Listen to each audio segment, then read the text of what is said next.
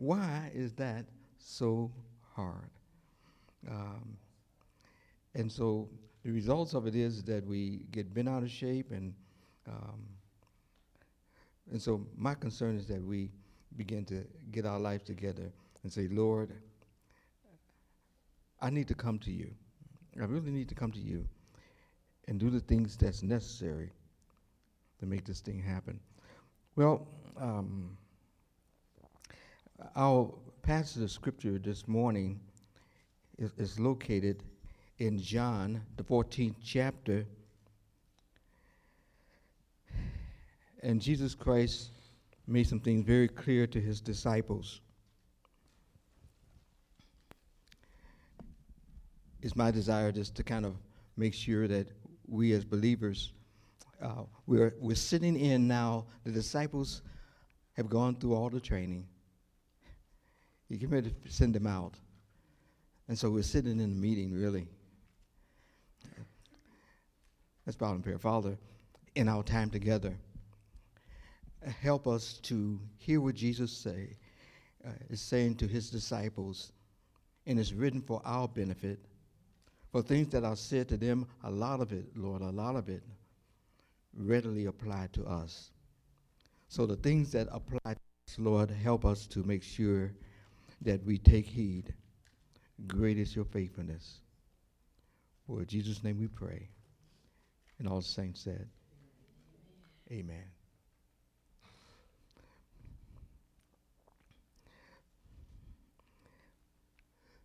So this morning, keeping it together. Earlier we were talking about being steadfast, unmovable. Well, just keeping it together. when the whirlwind is going around, you need to do a self-check and say, "Am I still here?" You know, keeping it together, regardless of whether it's the doctor's report or whatever the case may be, keeping it together.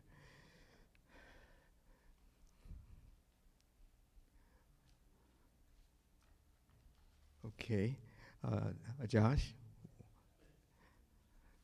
Okay, thank you. I wonder where did that come from? Okay, my PowerPoint. Define the term.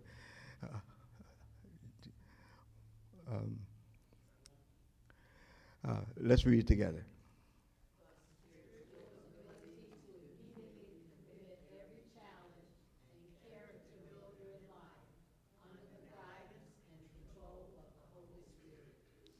I think that's very important. The spiritual ability to immediately commit every challenge and character building in life under the guidance and control of the Holy Spirit. Everything that's coming toward us, I don't know what you're confronted with. The Lord says, commit it, commit it. Don't try, in other words, don't try to handle this thing alone. If you're coming in here overwhelmed, depressed, angry, sorrowful, and all of these others, the Lord says, why are you here? Why are you coming this way? By the time I finish, I hope to convince you, the Lord is saying, there's never a time in a believer's life where they should be at the bottom of the barrel. Never. And we'll start lining out how the Lord says, here's how you structure it. Here's why you shouldn't be at the bottom of the barrel. Yes, you'll probably be at the bottom of the barrel, physically, but not mentally. If we can separate that, if we can do that, then we can keep a whole lot of believers from being depressed and all these other things. Okay. Look like this is not operating the way it should. Must have taken it out of the PowerPoint the way it was set up. Okay. John 14:1. Let not your heart be troubled. You believe in God, believe also in me. Let's read that bottom part together. Ready?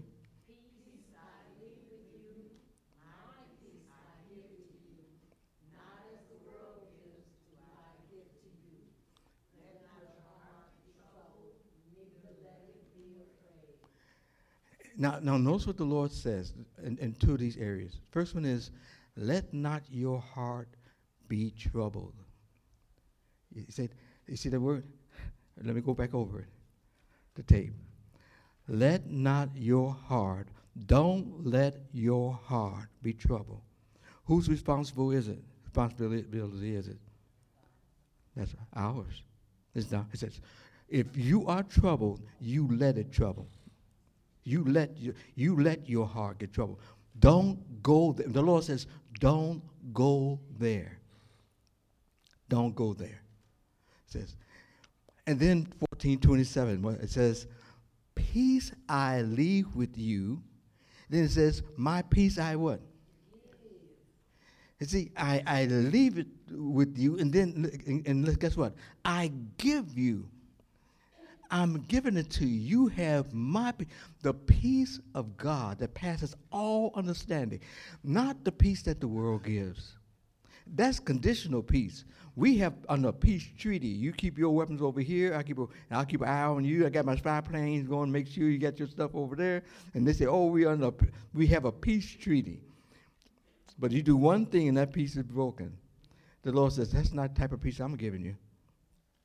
I'm giving you the type of peace that regardless of what it is, I don't care whether you're down in the pit like Joseph. I don't care whether you're being tossed into the flames like the Hebrew boys. You have the peace of mind that regardless of what it is, you start singing the song, I shall not be moved, just like a tree planted by the rivers of water. And the Lord wants us to have that type of peace. If you let trouble you, then it's not the trouble that's the problem. Repeat after me. If I let trouble me, then the trouble is not the problem. My goal is to prove that point. How can God give us peace? See, and then tell us that we're in control. When he says let, see, okay, then the whole idea now is that let not your heart be troubled. Okay? We live in a world that is deeply troubled. Our great nation has forgotten God. Any name but Jesus is permitted to be mentioned in our educational system without a negative response. The biggest problem is not the transition of the leadership in our government, but who or what is controlling our hearts and minds at this moment. Challenges in our personal life, everyday lifestyle. The most crucial factor that we must consider is not the crisis of our time, but the faith, strength, and courage of the saints of God who are more than conquerors through him, who strengthens us. Here's where it's at. See, and this is, of course, this is a sermon by itself. When we talk about, remember Esau? And Esau had a problem. Esau's problem is where America's problem is. Esau was given a birthright. And not only the birthright, but also the blessing. When he despised the birthright for some soup, you see. And then when he gave away his soup, then he still cried to his father, well, then just give me the blessings. America has a birthright, and our birthright in America has been set up within our Constitution. And everyone, all the things that's set up for us to function. See, but right now we're in a stage where all we want is a blessing. Believers have a birthright, but you hear now about folks talking about the blessings. They don't care about the birth. It seems like they don't care about the birthright. They don't care about what God has blessed you with. Spiritual blessings in heavenly places. Don't care about the birthright. All they want to do now is to be blessed, name it and claim it, and look at it and count it to be so, and all of these other things. And the Lord says, in all of that, you know what? You've forgotten me. So when the storms come, you're looking at your blessings disappear instead of me being here. So he says, I want to clarify some things in your mind, in your heart. Our aim to encourage us to keep it real in a world that is quickly moving in a negative and divine encounter with God. Everything that's happened every day, every moment, the clock is ticking. God is saying time is getting to the point where God will say enough is enough. I need to use a message to really go and look at Scripture, show what God's going to do to this world. If you think that some of these fires and some of these earthquakes and something like that, when you start thinking about one-third of mankind, one-third of this and one-third, this world again, under God's judgment will be tremendous. And that's not counting that after they die, they go into the lake of fire. So that's the scenario. And while in the scenario, there's a rebellious heart against God.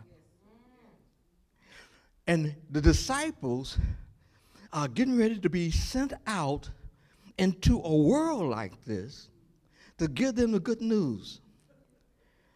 Now, what do you think the world's going to do against these guys? Understand something. For almost three to three and a half years, these guys have been under a good covering. I mean, what I mean by a good covering is simply this. That they never went hungry, okay? They never had to worry about enemies jumping them. They didn't have to worry about storms overwhelming them.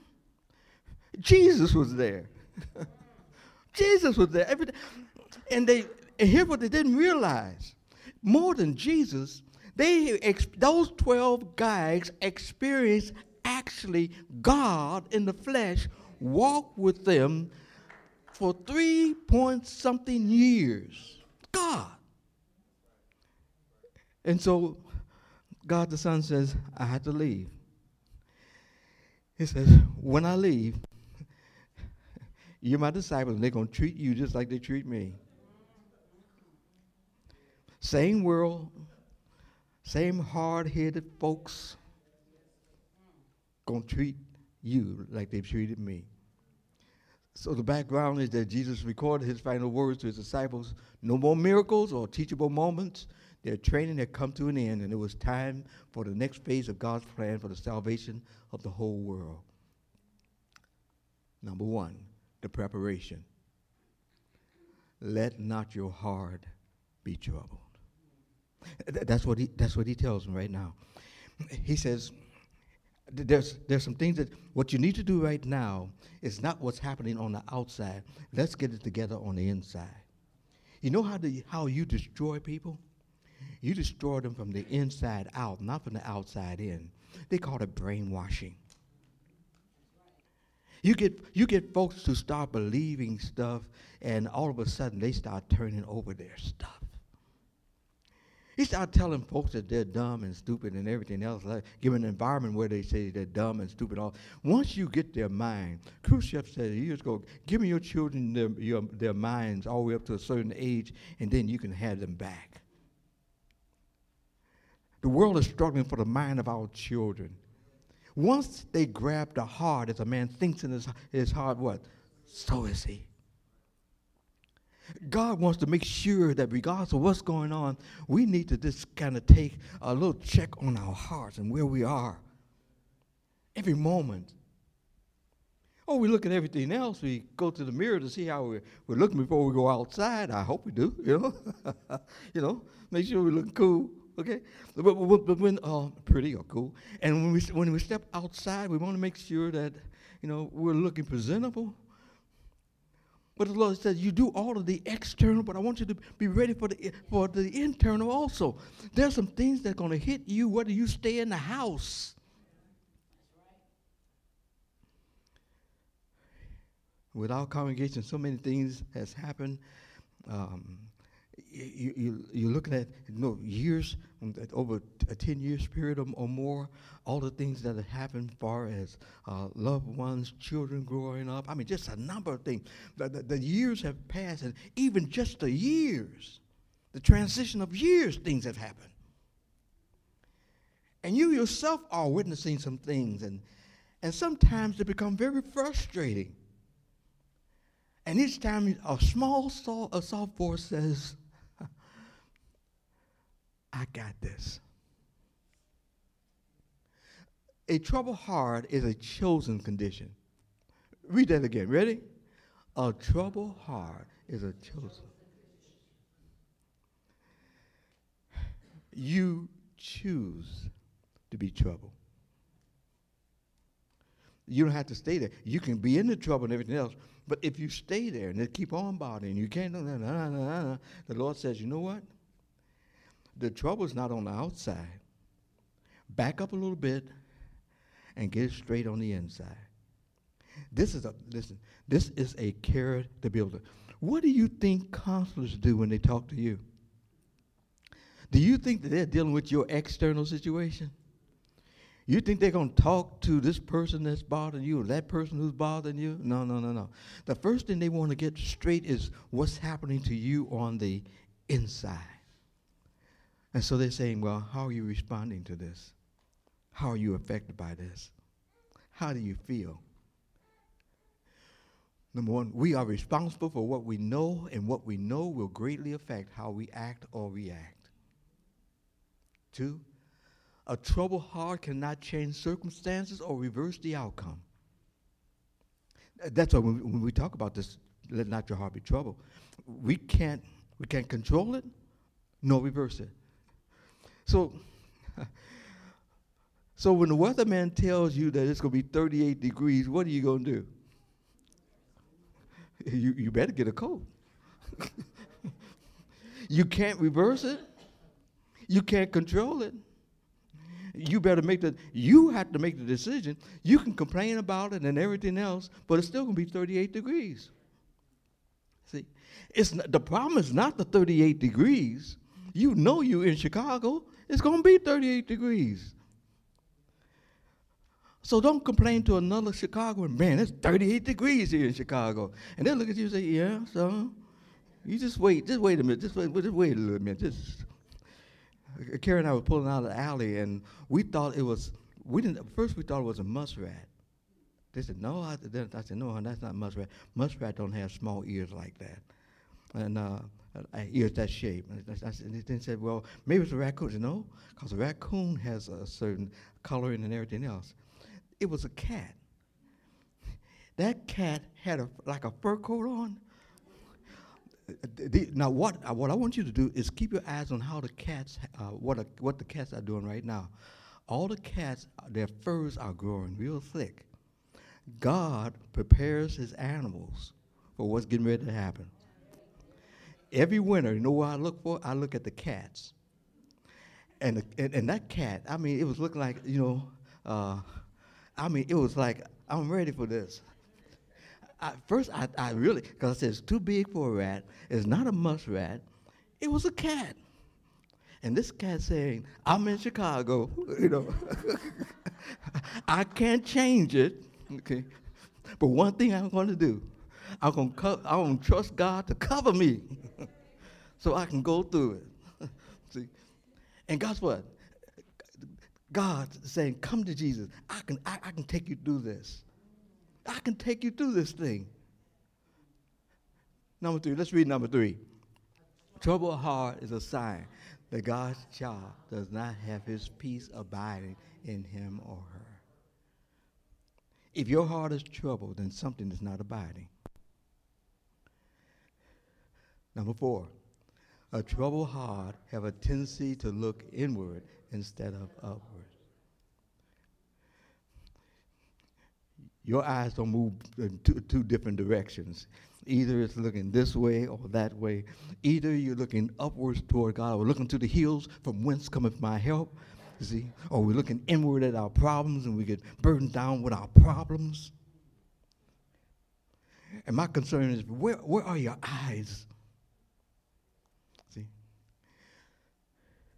Number 5, read it. A troubled heart has a very weak theology.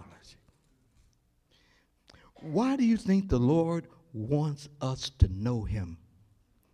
To know him is to trust him.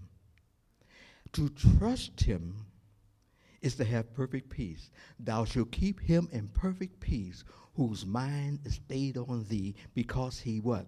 Trust in thee. I think it's Isaiah 26:1. If that's the case, then listen, beloved saints of God, we have a responsibility to trust him. You believe in God, believe also in me. Number one, the outcome will always depend on the spiritual level of approach to the problem. Believing God. You know what Hebrews says, right? Let's read it.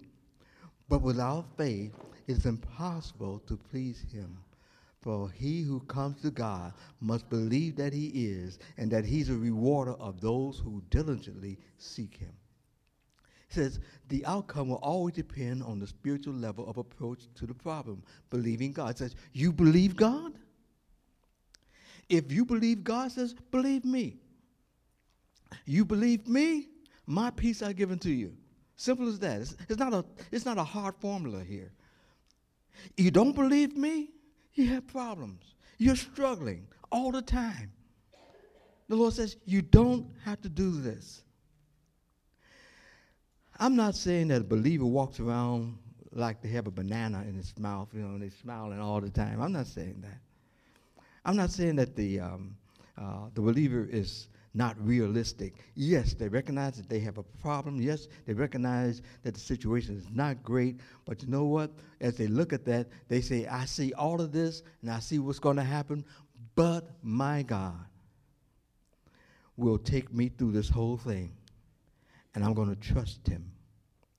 And so your tests become your testimony. And your mess will become your message. Amen? I stole that, so I better give it back to the... Okay.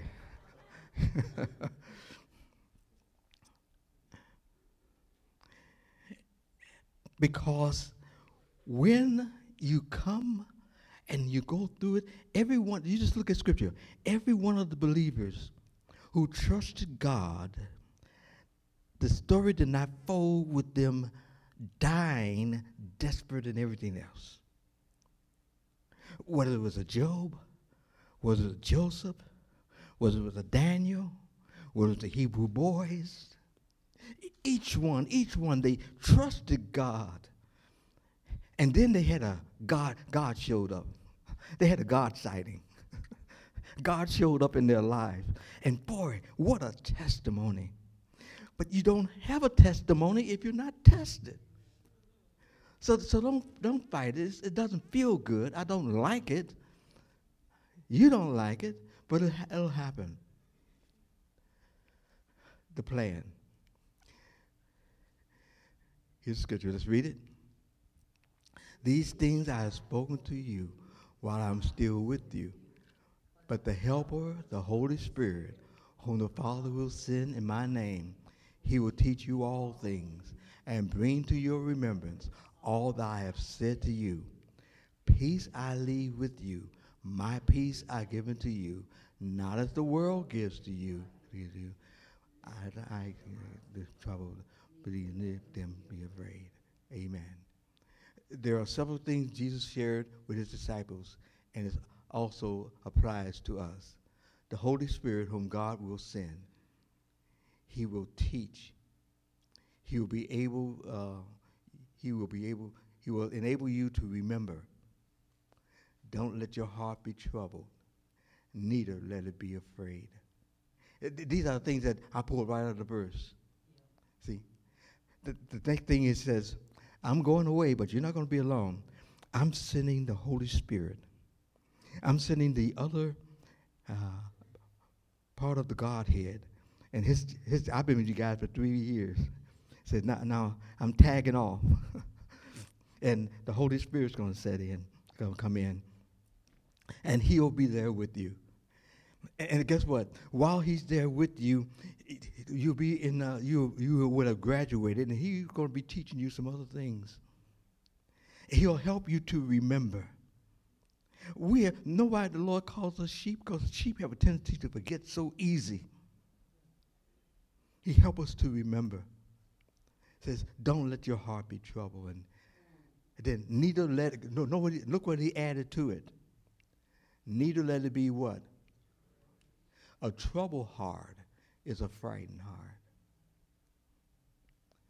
A troubled heart is a frightened heart. Then let's look at the purpose. He says, now I'm telling all of this, and then I jump to the 16th chapter. We're looking at the 14th chapter. Then we jump to the 16th chapter, because the 16th chapter lays out some things as to why he's telling them all of this. And so here's what Jesus began to say. I have said all these things to you to keep you from what? I don't want you to fall away. If you don't keep it together, I guarantee you'll fall away. What do you mean by fall away? How does a person fall away? Whenever, I find this over and over again, whenever believers are really down in the dumps, instead of going to the saints, they draw away from the saints. And they start drifting away from the things of God. And the further away you get, the more Satan begins to really work on your mind. And God's voice becomes weak because you're so far away from him. He doesn't want us to do that. Let's read the second one. They will put you out of the synagogues. Indeed, the hour is coming when whoever kills you will think he's offering service to God. Wow. Next, and they will do these things because they have not known the Father nor me. Next, but I have said these things to you, that when that hour comes, you may remember that I told them to you. Now notice this now. But I have said these things to you that when, now this is what really caught my attention. But when I said these things to you that when, didn't say your hour come, did it? No, what did it say? Their hour. God says, I got him. You see, I know you're going through it, but when their hour comes, God says, I know they're going to do it. I got it all mapped out. But when their hour comes, this is what they're going to do to you. Don't get bent out of shape.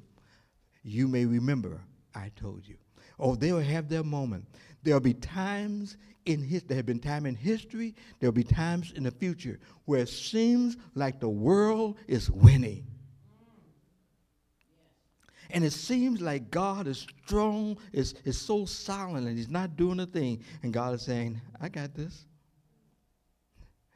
Just because that little thing about your arm too short to box with God, just because they're throwing a few punches and what have you, do you think that has any eternal significance with God? And God says, every saint that you kill come to be with me. So I'm not losing anything. So everything you do doesn't mess up my program. It just proves that you're still rebellious and you won't listen to my chance of giving you salvation. Jesus gave several reasons why the disciples had to keep it together. And it's really, I just marked out about 4. One, to do what? To keep them from falling. We need you. As we begin to wrap things up, we need you to remember to keep it together so you won't fall. You won't fall away. 2, do what? To prepare them for the inevitable. That's why you've heard me quote Isaiah so many times. When thou passest through the waters, I will be with thee. When means it's going to happen. Thou is going to happen to you. Pass through means you're not going to stay there. It says, I will be with you, Jehovah Shammah. God is there. He says he prepared them. The next thing, to reveal their afflictors' blindness and deception. He said, they don't know me. Oh, they're going to profess to know me, but they don't know me. They don't know the Father, don't know me. That's why they're doing you in. And the more we move toward our Lord and Savior Jesus Christ coming, the more you'll find that those who hold the gospel will be under tremendous persecution. The church will not be in the thousands, but will be among the faithful. 4, to establish a personal point of reference, to remember and respond in a God-honoring manner. That when it does happen, here's what it boils down to. How am I going to respond to the issues that's going to come my way? How am I going to handle this? How am I going to deal with this? Are you going to say, praise the Lord anyhow? Make that a part of your vocabulary. Because I don't know what the Lord's going to bring about. But my prayer for you and for me, oh Lord, prepare my heart. We're living in the last days. I notice the things what they have on television and everything else. Right now, they're putting more of the mystical and all these other things. The movie theaters and everything else, they're bringing all of this stuff up. And what it does is desensitize individuals. They bring in all the heighten the murders and everything else, desensitize individuals.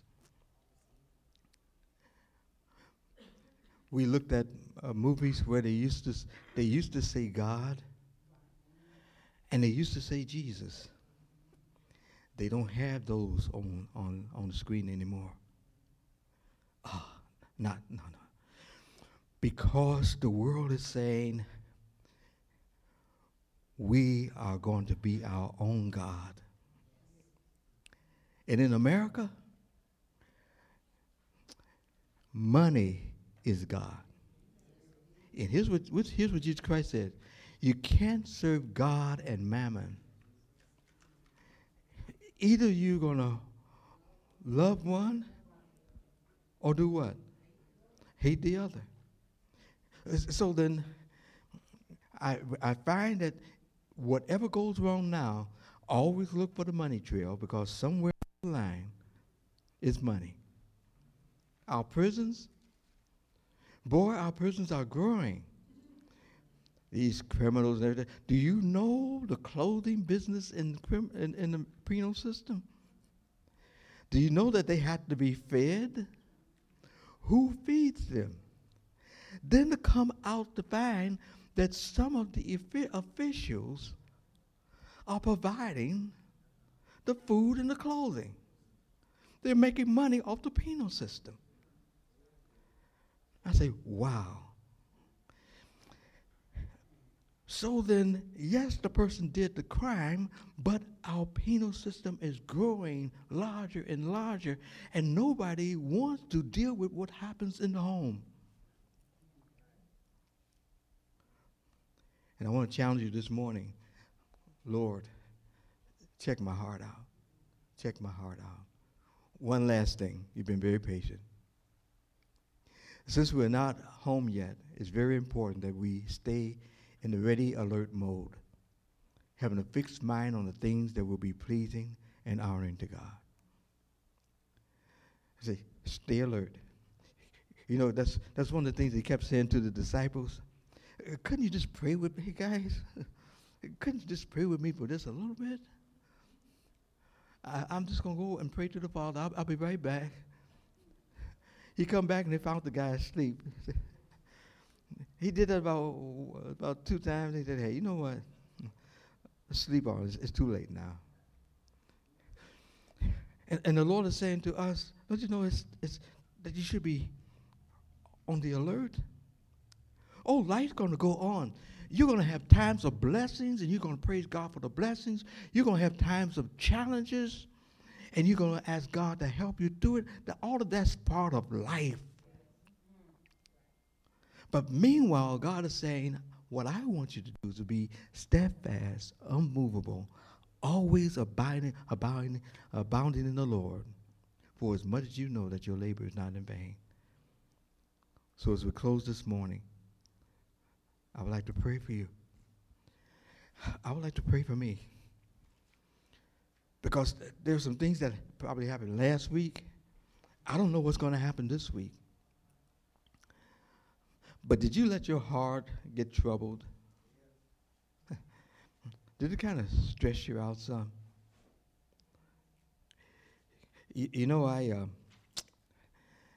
When I was going over these verses and then over being steadfast and then also the message itself, it's like a two-edged sword. It started talking to me. There were some things, there were some concerns on my heart. And the Lord was saying, I got this. I got this. Why are you worried about my territory? Be concerned about what you should be doing. My prayer this morning is that if you need to make that adjustment, if you didn't do that well this week, I'd like to pray for you. Because I don't know what the rest of this day's going to be. I don't know what the rest of this week's going to be. And I want you to be on top. Why?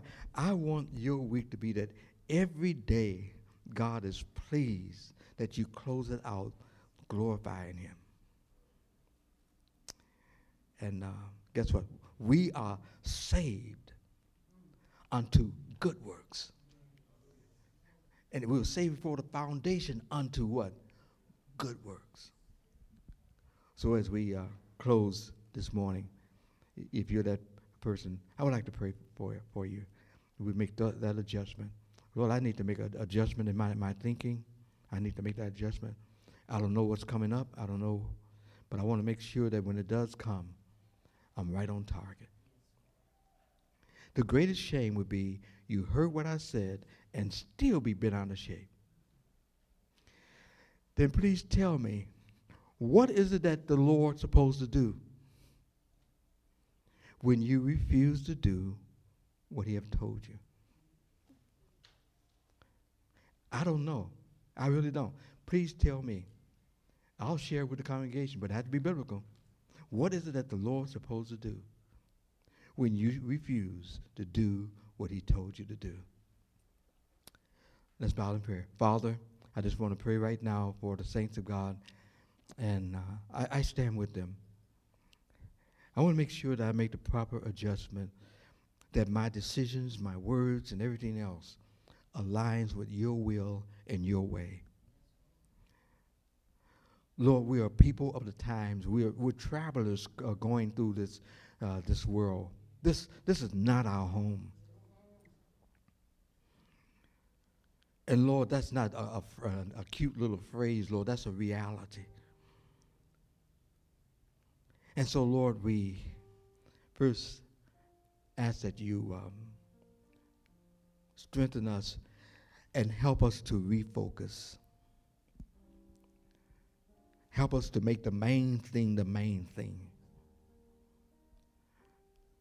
You said it in a very simple way. Thou shalt love the Lord your God with all your heart, all your soul, and all your mind. And then you told us, Lord, that we ought to cast everything over to you. Help us not to be guilty of holding on to something that is prone to destroy us. So I pray for the saints, Lord. I pray for their spiritual well-being, because if their spiritual well-being is together, it's like the wheel in the middle of the wheel. Everything else will start clicking into place. Oh, Lord, in the name of Jesus, make a difference in each one of their lives. You're able to do exceeding abundantly more than what I can even ask or think. There might be some, Lord, might be saying, this doesn't apply to me. Open their eyes, Lord. Help them to remember what has been said this day. And for those who do not know you as Savior, I just pray that you will help them realize that Jesus Christ made it all possible. They have to realize that they're sinners, that they can't save themselves, and they need to ask the forgiveness of their sins that has been established through the blood of Jesus Christ to become yours. And so, Lord, I'm glad that you will do what you promised to do, that you will in no wise cast them out. Thank you for what you're going to do. Great is your faithfulness. In Jesus' name we pray.